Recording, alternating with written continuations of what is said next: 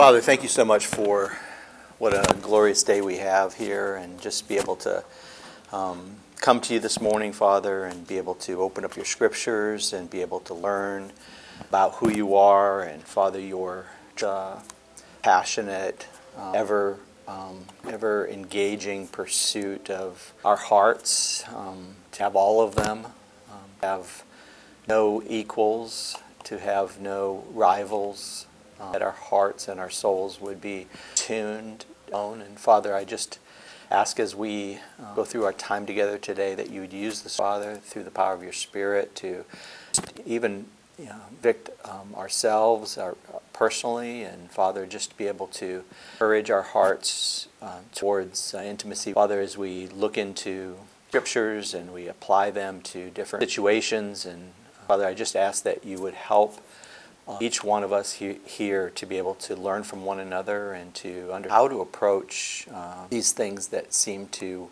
captivate our hearts and a downward spiral and address those in a biblical way, Father, and help us to be able to only be able to learn how, how to apply them personally, but Father, also how to come alongside others in in their pursuit of becoming. Father, we ask this in the powerful name of Jesus.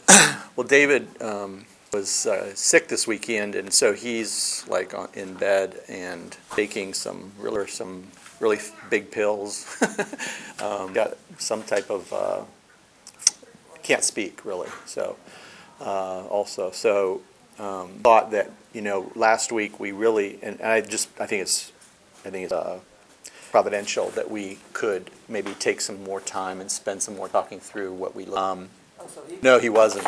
Um, so I, I just, I mean, I felt like, you know, it would be really helpful and valuable to each one of us to be able to try to take a little bit more depth into this and a little more application into this and be able to um, uh, try to apply it in, in, a, more concrete way.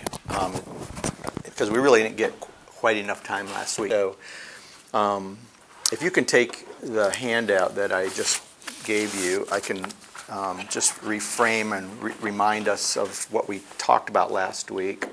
And then I really just want to get into doing some actual hands on work in the scriptures um, today. And so um, last week we defined biblical counseling. I added to number two a little bit here. Um, but we did, when we talk about biblical counseling, um, I think it's important for me to, to uh, suggest powerful way that biblical counseling is is not for somebody else. It's for each Christian, each it's um, our ability to better understanding of ourselves and to counsel ourselves, which is what I think the vast majority of this is about for me personally. Or um, how can I um, come alongside somebody else? And I think about um, biblical counseling.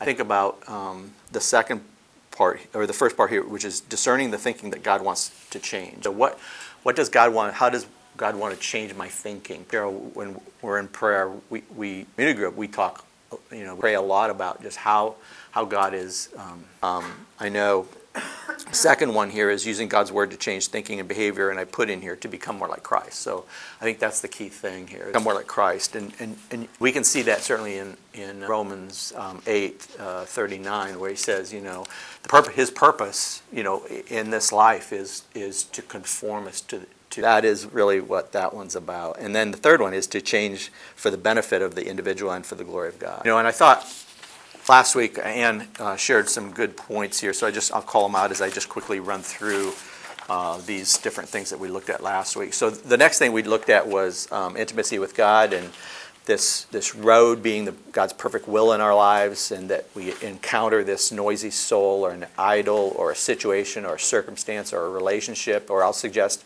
you can add one more thing on here, which is kind of wrapped up in the ones above, but um, and I'll, I'll just put in here thinking you know, how we think, you know, the way we think. Um, and so um, when, I th- when, I, when I put that down, what you're going to see later on today is the lies, you know, that we, that we, that we have come to believe or we believe in them. Okay, so I'll talk more about that today. And then, um, then we begin this, this way down, and, and, the, and the goal usually in this, when you wrap it around, uh, really about pleasing myself usually. So um, this, the discipline of the Lord yeah, certainly is on the left hand side, but it's also on the right hand side here and um, He will work with us to do whatever he, it takes to um, get us back to that place where we were before. And so um, we said the, the core problem uh, here is unbelief, uh, the fruits of the flesh. Um, had a chance to kind of go through those verses I gave you last week, but I gave you verses for each one of these. That downward spiral, they're, they're serial in nature, not parallel in, in process. Uh, you go through. Then um, you get to the bottom here, um, and the way out of versus the way down, uh, to repent. Uh, turn with me to Psalms chapter 51. Uh, 51. I think there's probably no better um, psalm there's no, probably no better uh, text to talk through um, this process of repentance, forgiveness, reconciliation, rest, intimacy, and restoration than some. And he says here, uh, wait till everybody gets there. Psalm 51, he says, Be gracious to me, O God, according to your loving kindness, according to the greatness of your compassion. Blot out my transgressions. Wash me thoroughly from my iniquity and cleanse me from my sin, for I know my transgressions. So, this my iniquity, my sin, my transgressions, I think are the three um, points here as it pertains to ownership of sin. And um, I would suggest that this is David's repentance, where he's repenting, owning his sin. And, um, and then he goes on to says um, the, the, repercussions of me owning my sin versus before I own my sin is that my sin is ever before me the point here is that he's, he's heartbroken about his sin. It's like it, it, it, it is um, ever before him because it hasn't been resolved. Um, it, it, it has taken over his thoughts uh, because it, of the impatience of his sin situation. And he says, verse 4 um, uh, Against you and you only have I, have I sinned, uh, I have sinned.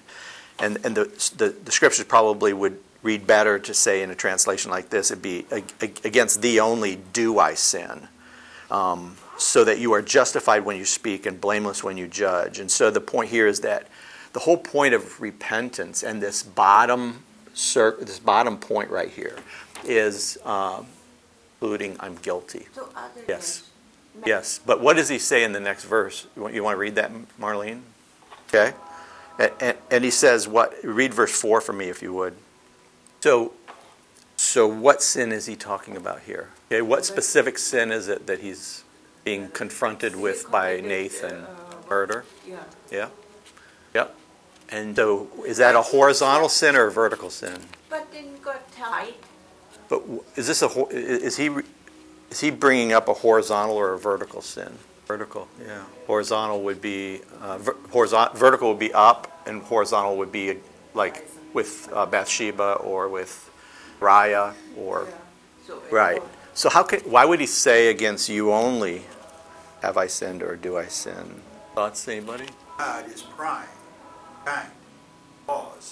The first and foremost, I guess, the the the aha, the aha, right? The aha in the in the process, the the the the, uh, the, the conclusion, right, is that all sin is against God and God alone, first and foremost. So even though he had sinned against Bathsheba, even though he sins against, had created murder, even hid it from others, like what he's trying to communicate is that sin by its very nature, um, first and foremost against God. That's the core, is what he's saying. He's like, that's that's the essence of sin. Because if I hadn't, if I didn't have this sin of unbelief when I did went against God, like maybe that he wouldn't see this or, or that, you know, obedient or any of those things, then he wouldn't have sinned horizontally.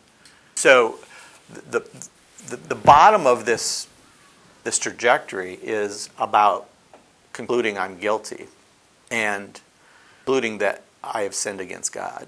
Um, it was interesting because I, I was situation just with Michael on a um, the you know, kind of a relationship.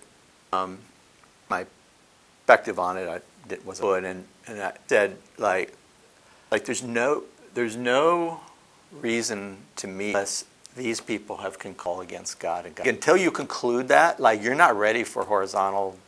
Uh, so uh, that is something that I, for me personally, I, I want to conclude really quickly and soon. And if I'm working with somebody it's the place I'm working towards getting them to, to under that chasm, the right? degree- Well, yes. Yeah. It's a, it is a degree Totally. teaching. So Totally. That's what you're saying, or seasons in my life, Right. you know, that kind of thing. Yep. And Totally. And so it, it's that fertile soil of readiness Right. and be taught and to that I believe is like till God cultivates that soil, you know, does the rototiller, right? You know, um, it, rain of the Word of God comes down, but it so when when I'm, I think that's just a it's that's the key thing I think here to um, conclude. That, um, I need to conclude that that that the reason I'm I'm in this state right here, or the reason why I'm working with a person who's in this state, is because they've they end. and it could be the way they think, it could be the way they the situation, relation, whatever it is. It's that you know heart is is thrown far from you. Somehow this thing this way. Does that make sense to everybody? So that's that's that. Um, and he goes on here. He says, uh, verse um, seven: "Purify me with hyssop, and I shall be clean. Wash me, and I will be whiter than snow." So here we see this uh, forgiveness. He's he's asked for forgiveness. Um, um, purify me really just means to like unsin me, unsin me. Take remove the sin from me. Um, wash me, and I'll be whiter than snow. And then verse 8, we see reconciliation. Make me to hear joy and gladness. Let the bones which you have broken rejoice. Um, this, this idea is make me hear joy and gladness. Bring, bring joy back into my life. Bring gladness back in. Me. What does joy and gladness come from? It comes from an intimate relationship. It comes from intimacy with God. It comes from that closeness, that fellowship. That's where joy and gladness come from. And he says, Let the bones which you have broken, this idea is the bones that you have mashed and crushed and shattered. So, what's the implication of that? He's concluding what? Restored. You, yeah. You can be restored. You can be reconciled back to God. The, his point, it's, it's the, the, the, I think it's the, yeah, it's, I'm pretty sure it's the word equip, right? I mean, his point is like, equip my, my bones for your purposes. Is the, um, the word equip really comes from the word, it's like take, it's the, it's a, like, it came from like fishing nets that you would fish with, right? But they'd have holes in them, you know, and so to, to equip the nets is like to put them back into the place in which they were created for in the first place. So he says, these bones, and his assumption here is like God's at work. God's at work behind the scenes here to crush, to mash, to smash, to, to shatter these bones uh, of mine. That's the discipline process talking about. The God is working to do whatever it takes to bring me back to a place of intimacy. It says, let, let them rejoice. Let them, the, the word here, um, Linda would love this. Let, let, the, let, the, let the bones which you have mashed and crushed and shattered be allowed to dance again. That's, that's, that's really We're on this downward path. Got our eyes closed, our ears closed, and we got our arms up. And na, God na, is- God still beating our arms. Yeah. He is still beating. So we, we're close to this downward point of forgiveness, of calculating. Open up. We Yeah. open our ears and eyes. Yeah. God to come in. And others to speak. and starting the healing process at that point. yeah. I've broken through. Now we're able to go up. Yeah, I, I think of that song, You your heart, right, in your life. Let people into your I love that song. You, you all know, you know what I'm talking, which one I'm talking about. It's like "Word of God, speak." You know, yeah, and and that's it. It's like, okay, ready to hear. like, speak to my life, right? Yeah. So um, he says, uh, reconciliation. Take me to reconciliation. Br- bring this back together again, so that I can dance. Verse 10 Create in me a clean heart, O God. Renew a steadfast spirit in me. So um, do not cast away your presence. Do not take your Holy Spirit from me. Again, in the New Testament language, right? It's, it's like, um, I have moved far away from you. You didn't move far away from me. Your presence is ever before me. But give me the key to enter into your presence once again. That is through this reconciliation process, through this forgiveness and cleansing process that you have me going. Through. Then verse 12 is we go from reconciliation to restoration. and, and by the way, there's, there's three dimensions of restoration. One is vertically restoring my relationship with Him. Second is personally and internally with my like my relation, my like who I am. And then third, what we're going to see in verse um, 18 and 19 is is public restoration. So he goes, he says, there he goes. Um, he says, Restore to me the joy of thy salvation and teach and sustain me with a willing spirit. So, this willing spirit is a volunteer spirit. So, he's saying, like, take me back to the place of where I, I experienced joy on a regular basis and I had this, this, this want to in my heart um, to please you. Want to in my heart to please you. And he says, and, uh, then when you do that, I will teach transgressors